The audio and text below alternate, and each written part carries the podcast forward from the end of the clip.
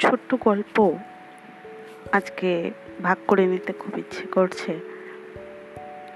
যেহেতু করোনার সময় চলছে এবং প্রত্যেকের কাছেই অঢেল সময়, তো এই সময়টাকে আমি ব্যক্তিগতভাবে গল্প পড়ার ক্ষেত্রে একটু বেশি ব্যবহার করছি। কারণ পড়ার মধ্যে একটা যে অনাবিল আনন্দ আছে, সেই আনন্দটা আমরা হারিয়ে যেতে বসেছি।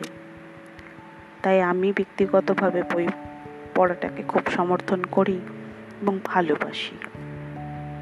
আজকের যে গল্পটা আমি ভাগ করে নেব, এই গল্পটা আমি পেয়েছি গল্পের সন্ধানে নামে একটি গ্রুপ থেকে এবং গল্পটি লিখেছেন সঙ্গীতা সঞ্জু চক্রবর্তী। গল্পটি আপনি ফেসবুকে পড়তে পারেন। গল্পের সন্ধানে গ্রুপে। এটি একটি ছোট গল্প, গল্পটির নাম নতুন এসি কাল থেকেই মন মেজাজ বেশ ফুরফুরে রয়েছে অতীনবাবুর কালই সদ্য কিনে এনেছেন নতুন এসি বড্ড গরম পড়েছে যে অনেক দিন ধরে ভাবছেন নতুন এসি কিনবেন। কাল সেই বহু প্রতীক্ষিত স্বপ্ন পূরণ হওয়াতে মনটা বেশ ভালোই ছিল। স্ত্রী বিয়োগের পর অতীনবাবু আর বিয়ে করেননি। ছেলে বিদেশে থাকে। এখন এই বিশাল বাড়িতে তিনি বলতে গেলে একাই থাকেন।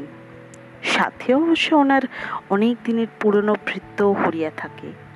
একজন মালি আছে, বাগান দেখাশোনা করে। আর রান্নার একজন লোক রাখা আছে, সে রান্না করে দিয়ে চলে যায়। দোতলা বাড়িটিতে মোট ছটি ঘর।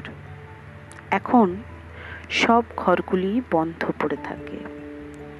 হুড়িয়া একটা ঘরে থাকে আর অতীনবাবু থাকেন দোতলার পূর্ব দিকের কোণের একটা ঘরে। কাল দোকান থেকে এসি কেনার সময় বলা হয়েছিল, আজ এসি লাগিয়ে দিয়ে যাবে কোম্পানি থেকে। সকাল থেকেই তাই খুব এদিক ওদিক পাইচারি করছেন। অপেক্ষা করছেন কোম্পানির ফোনের। এসির চারপাশে একটু ঘুরছেন আর মনে মনে বেশ আনন্দ পাচ্ছেন। চোখে মুখে সেই খুশি ফুটে উঠছে। একটুখানি ঝেড়ে দিচ্ছেন এসির বাক্সের গায়ে। ফোনটা বেজে উঠতেই চটক ভাঙল অতীনবাবুর। হ্যালো হ্যাঁ আমি অতীন ব্যানার্জি বলছি। বলুন।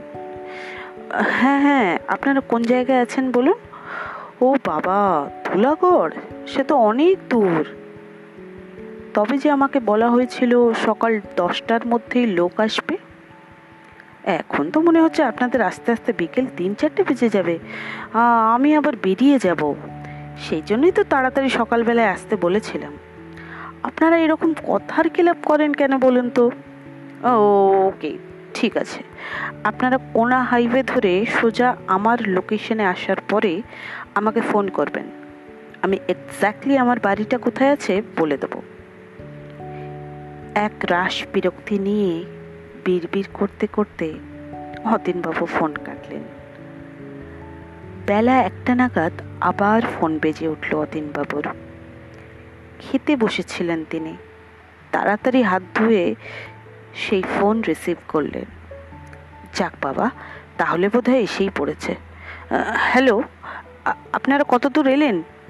অপর প্রান্তের মানুষটি বলল, স্যার বলছিলাম কি, যদি কিছু না মনে করেন, আজকের দিনটা ছেড়ে দিন না। আমি কাল একদম আর্লি মর্নিং গিয়ে ফিটিংস করিয়ে এগিয়ে দিয়ে আসব। না না মানে আপনাকে শুধু রিকোয়েস্ট করছি, আপনি প্লিজ কোম্পানিতে কমপ্লেন করবেন না। আসলে একটা জায়গায় একটু কাজে আটকে পড়েছি, এখান থেকে যেতে যেতে একটু রাত হয়ে যাবে, তাই বলছিলাম যে যদি সকালে গিয়ে করে দিই, এইবারও অতীনবাবুর আর রাগ সামলাতে পারলেন না। মেজাজ সপ্তমে চড়িয়ে বললেন, কি ভেবেছেন কি আপনারা? কালকেই তো বলে দিলে হতো যে পরশু ফিটিং করাতে আসবেন। আজ সকালেও বললেন না, বেলাতেও বললেন না। আর এখন আপনি এই কথা বলছেন, আমি আপনার নামে কমপ্লেন করবই করব। না মানে আমি তো শুধু আপনাকে রিকোয়েস্ট করছিলাম, আপনি কমপ্লেন করবেন না প্লিজ ঠিক ঠিক ঠিক আছে, আমি সময় মতন চলে যাব আপনার বাড়িতে। আপনি রাগ করবেন না প্লিজ থ্যাংক ইউ ফোন কেটে দিলেন নতেনবাবু রাগী গজগজ করে বলতে লাগলেন, এদের সাথে কড়া ভাষায় কথা না বললে এরা মাথায় চড়ে বসে। এই তো দিব্যি বলছিলি আসতে পারবি না? দেরি হবে। এখন মেজাজ দেখাতে সময় মতন চলে আসবে বলছে। হ্যাঁ মনে মনে নিজেকেই বাহবা দিলেন অতীনবাবু বেলা চারটে বাজলো বটে, কিন্তু ছেলেটি এলো। বলেছিল দুজন আসবে। এখন দেখি একজন এসেছে। সে যাই হোক, এসেছে তো। আমার এসি লাগানো নিয়ে কথা। দোতলার বারান্দা থেকে দেখে মনে মনে বললেন অতীনবাবু নিচে নেমে এসে নিজে হাতে গেট খুলতে খুলতে বললেন, এসো, ভেতরে এসো। ছেলেটি কেমন যেন ময়লা জামা কাপড় পরে এসেছে, যেন দেখে মনে হচ্ছে কোথাও পড়ে গেছিল। একই করোনা চলছে, মুখে মাস্ক টাক্সের কোনো পালাই নেই দেখছি। এক রাস বিরক্তি নিয়ে দরজা খুলে দিলেন বাবু তবে যে বললে, আসতে রাত্রির হয়ে যাবে। এখন চলে এলে তো তাড়াতাড়ি, কি ব্যাপার? প্রশ্ন ছুড়ে দিলেন ছেলেটির দিকে। ছেলেটি একটু ম্লান হাসল। বলল, সত্যি খুব জরুরি কাজে ফেসে গেছিলাম, স্যার। আসতে সত্যিই দেরি হতো। কিন্তু আপনি আবার কমপ্লেন করে দেবেন বললেন, চাকরিটা তো বাঁচাতে হবে। বাড়িতে বয়স্ক মা, অসুস্থ বাবা, সেই জন্য কোনো ক্রমে ম্যানেজ করে চলে এলাম। আপনাদেরকে ভালো সার্ভিস না দিলে মাসের শেষে টাকাটা যে পাবো না? অতীনবাবু আর কথা বাড়ালেন না। দোতলা গিয়ে সোজা উঠে গেলেন উপরে। ছেলেটি তাকে অনুসরণ করল। যে ঘরটিতে এসি লাগাবেন, সেই ঘরের মধ্যে এসে ছেলেটিকে বললেন, তা কত সময় লাগবে তোমার? আবার একা এসেছ? ছেলেটি বলল, আমি একাই পারব স্যার। আমার বেশিক্ষণ সময় লাগবে না। এই ধরুন পনেরো কুড়ি মিনিট। হতিনবাবু অবাক হয়ে গেলেন। মাত্র পনেরো কুড়ি মিনিটে এসি লাগিয়ে দেবে? তিনি আর কথা বাড়ালেন না। কারণ তিনি নিশ্চিত যে সেটা হবে না। শুধু একটু হেসে বললেন, ঠিক আছে, করে দাও। তা তোমার সব মিলিয়ে চার্জ কত হচ্ছে? দু হাজার, স্যার। বলেই ব্যাগে আনা জিনিসপত্রের মধ্যে ছড়িয়ে ছিটিয়ে ছেলেটি নিজের কাজে মন দিল। অথিনবাবু ঘড়ি দেখলেন আর পাইচারি করতে লাগলেন দোতলার বারান্দায়। হয়ে গেছে, স্যার। অথিনবাবু চমকে উঠলেন। আরে, তিনি তো বারান্দাতেই পাইচারি করছিলেন। ছেলেটা কখন ছাদে উঠল? কখন এসির মেশিন লাগালো? কখন সব কিছু করল? একটু অবাক হয়ে দ্রুত পায়ে দোতলার সেই ঘরটিতে এসে ঢুকলেন। যে ঘরে সদ্য এসি লাগানো হয়েছে। ঘরে ঢুকতেই একরাশ ঠান্ডা হাওয়া অতীনবাবুর চোখে মুখে এসে লাগল। চোখ মুখ খুশিতে ভরে গেল। মাথায় আর রইল না। কীভাবে এত তাড়াতাড়ি ছেলেটা সব কিছু করে ফেলল? পিছন থেকে আবার চমক ভাঙলো ছেলেটির ডাকে। স্যার, ঠিক আছে তো? কাইন্ডলি রিমোট কর্নলটা একটু বুঝে নিন, প্লিজ। ও ও, শিওর শিওর। সব কিছু ঠিকঠাক বুঝে নিলেন নতেনবাবু। ছেলেটিকে তার পাওনা টাকা মিটিয়ে দিতে দিতে বললেন, নাম কি তোমার? কোথায় থাকো? ছেলেটি বলল, তমাল, স্যার। তমাল সেন, হাওড়াতে বাড়ি টাকাটা হাতে নিয়ে আর মুচকি হাসি দিয়ে ছেলেটির চোখের নিমেষে যেন চলে গেল। মনটা এখন বেশ ফুরফুরে অতীনবাবুর। এসিটা অফ করতে বারণ করে গেছে ছেলেটা। তাই চলছে। ঘরটা বেশ ঠান্ডা। নতুন এসির হাওয়ায় বসতে অতীনবাবুর দারুণ মজা লাগছে। খুব মনে পড়ছে গিন্নির কথা। আজ বেঁচে থাকলে কতই না খুশি হতো। গিন্নির ছবির দিকে তাকিয়ে একগাল হেসে তাই অতীনবাবু বললেন, কি গিন্নি, কেমন লাগছে? ঠান্ডা ঘর? দেব নাকি একটা চাদর জড়িয়ে তোমার গায়ে? সন্ধেবেলাটা ভালোই কাটলো। রাতের খাবার খেয়ে অতীনবাবু ঠান্ডা ঘরে ঘুমোতে গেলেন। ঠান্ডা হাওয়ায় খুব তাড়াতাড়ি আজ ঘুম ধরে গেল। বিপত্তি বাঁধল রাত মাঝরাতে। হঠাৎ এসি বন্ধ হয়ে গেছে। উঠে বসে ভালো করে দেখলেন লোডশেডিং হলো কিনা। না, লোডশেডিং তো হয়নি। বেড সুইচ হাত দিয়ে খুট করে শব্দ করতেই ঘরটা আলোয় ভরে উঠল। অন্ধকারগুলো যেন গুটিসুটি মেরে আলমারি ও অন্যান্য আসবাবের তলে লুকিয়ে পড়ল। ঘড়ি দেখলেন অতীনবাবু তিনটে পনেরো। মনে মনে ভারী বিরক্ত হলেন। নতুন এসি প্রথম দিনই গোল বাঁধল। রিমোট নিয়ে খানিক নাড়াচাড়া করতে এসি আবার অন হয়ে গেল। যাক বাবা, বাঁচা গেল বলে অতীনবাবু আবার সুখনিদ্রায় গেলেন। রাতটা কাটলো কোনো মতে। পরদিন দুপুরবেলা এসি অন করতেই নাকে একটা পচা দুর্গন্ধ এসে লাগল। আশ্চর্য ব্যাপার তো। এরই মধ্যে কি ইঁদুর টিকটিকি ইলেকট্রিক শককে মরে গেল নাকি? এত পচা গন্ধ যে এসিটা অফ করে দিতে উনি বাধ্য হলেন। না, এইবার ফোন করতেই হবে দেখছি। ভারী বেয়াদব তো। এসি কিনতে যাওয়ার সময় কত রকম প্রতিশ্রুতি, কত গাল ভরা কথা, আর এখন এসি লাগাতে না লাগাতেই নানান বিপত্তি ঘটে চলেছে। রাগে গজগজ করতে করতে ফোন লাগালেন। হ্যালো? আপনারা কি? কি বলুন তো মশাই? একা মানুষ পেয়ে আমাকে খারাপ এসিটাই ধরিয়ে দিলেন বুঝি। তারপর যেমন একটা ছেলেকে পাঠালেন, সে তুফানের বেগে কাজ করে দিয়ে চলে গেল। না জানি কীরকম ফিটিংস করেছে। এসির কয়েল বুঝি এক রাতেই পুড়ে যায়। কি দুর্গন্ধ এসি থেকে বেরোচ্ছে? আপনারা লোক পাঠান, আমি এসি ফেরত দেব। ওই প্রান্ত থেকে সমানে, হ্যালো স্যার, সরি স্যার বলে কিছু বলার চেষ্টা করছিল। কিন্তু অতীনবাবুর কথার আগে আর কিছুই বলে উঠতে পারল না। অতীনবাবুর কথা শেষ হওয়ার পর ওপার থেকে ভদ্রলোকটি বললেন, স্যার, আপনার বাড়িতে এসি কে ফিটিংস করিয়েছে? অতীনবাবু বললেন, কি যেন নাম বলেছিল ছেলেটা? হ্যাঁ তমাল সেন। ওপাশ থেকে কিছুক্ষণ সব চুপচাপ। তারপর কাঁপা কাঁপা গলায় আওয়াজ ভেসে এলো কিন্তু স্যার তমাল তো কাল বিকেল চারটের সময় রোড অ্যাক্সিডেন্টে মারা গেছে। Spot dead. ওর সাথে যে ছেলেটি ছিল, সে আশঙ্কাজনক অবস্থায় হসপিটালাইজড আমরা আপনাকে আজই খবর পাঠাতাম, কিন্তু আপনি যা বলছেন তা যদি সত্যি হয়, অতীনবাবু আর কিছু ভাবতে পারলেন না। বসে পড়লেন মাটিতে। ঘামছেন দরদর করে। ভয় পেয়েছেন ঠিকই কিন্তু অনুশোচনায় মরতে লাগলেন আরও বেশি। তিনি এত বেশি মেজাজ দেখিয়ে কথা না বললে হয়তো ছেলেটার প্রাণটা বেঁচে যেত।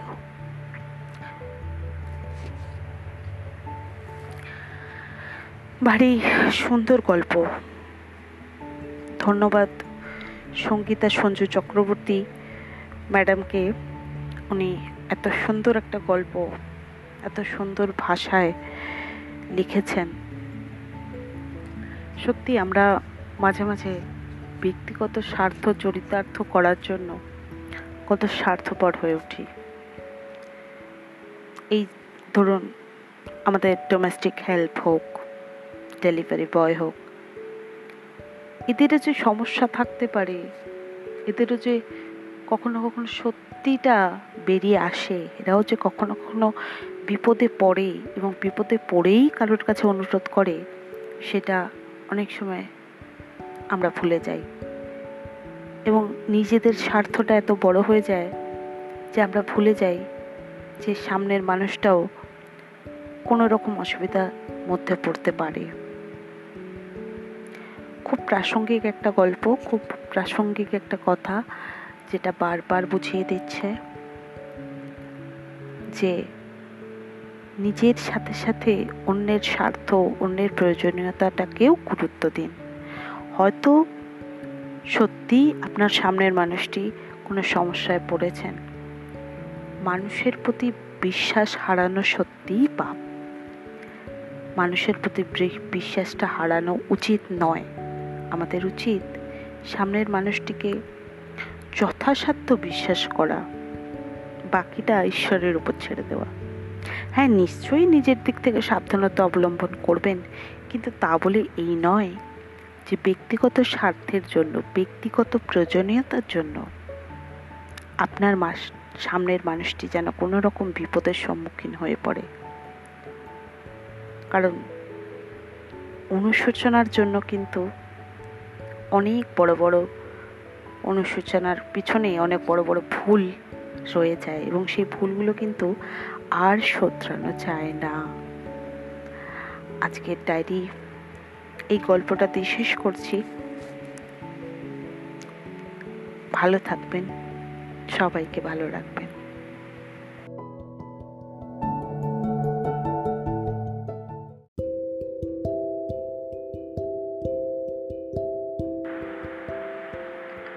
আমি একটা দই চাই, একটা সত্যিকারের দই চাই। যে জানবে আমার পুরো ভিতরটা, জানবে আমার লুকানো সব দোষ, আমার বদমাইশি, আমার নোংরামি, আমার কলঙ্ক। যে নিজে থেকে আমার ভুলগুলোর অংশীদার হবে, আমার পাপগুলোকে অর্ধেক করে লিখে নেবে নিজের খাতার প্রথম পাতায়। আমি এমন একটি দই চাই।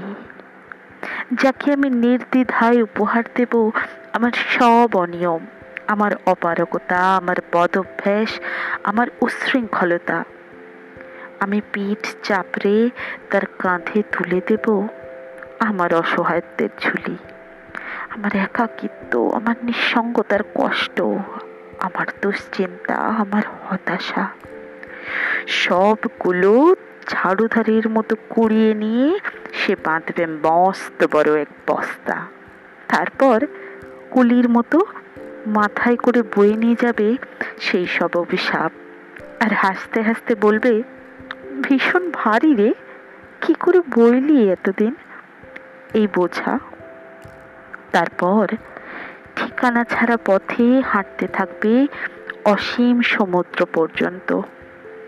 সাগর পারে এসে প্রচণ্ড শক্তিতে ছুঁড়ে ফেলে দেবে সেই বোঝা। ঠিক সাগরের মাঝখানে হারিয়ে যাবে আমার সব অভিশাপের ঝুলি।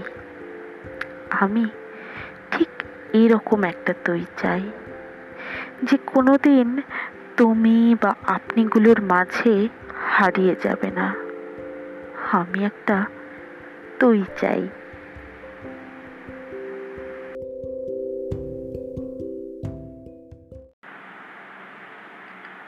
আমি একটা তৈ চাই, একটা সত্যিকারের তৈ চাই, যে জানবে আমার পুরো ভিতরটা, জানবে আমার লুকানো সব দোষ, আমার বদমাইশি, আমার নোংরামি, আমার কলঙ্ক।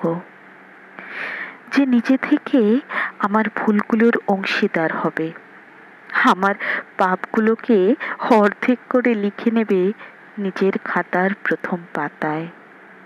আমি এমন একটি দই চাই, যাকে আমি নির্দ্বিধায় উপহার দেব আমার সব অনিয়ম, আমার অপারগতা, আমার বদভ্যাস আমার উশৃঙ্খলতা আমি পিঠ চাপড়ে তার কাঁধে তুলে দেব আমার অসহায়ত্বের ঝুলি আমার একাকিত্ব, আমার নিঃসঙ্গতার কষ্ট, আমার দুশ্চিন্তা, আমার হতাশা। সবগুলো ঝাড়ুধারির মতো কুড়িয়ে নিয়ে সে বাঁধবে মস্ত বড় এক বস্তা। তারপর কুলির মতো মাথায় করে বয়ে নিয়ে যাবে সেই সব অভিশাপ। আর হাসতে হাসতে বলবে, ভীষণ ভারী রে, কি করে বইলি এতদিন? এই বোঝা।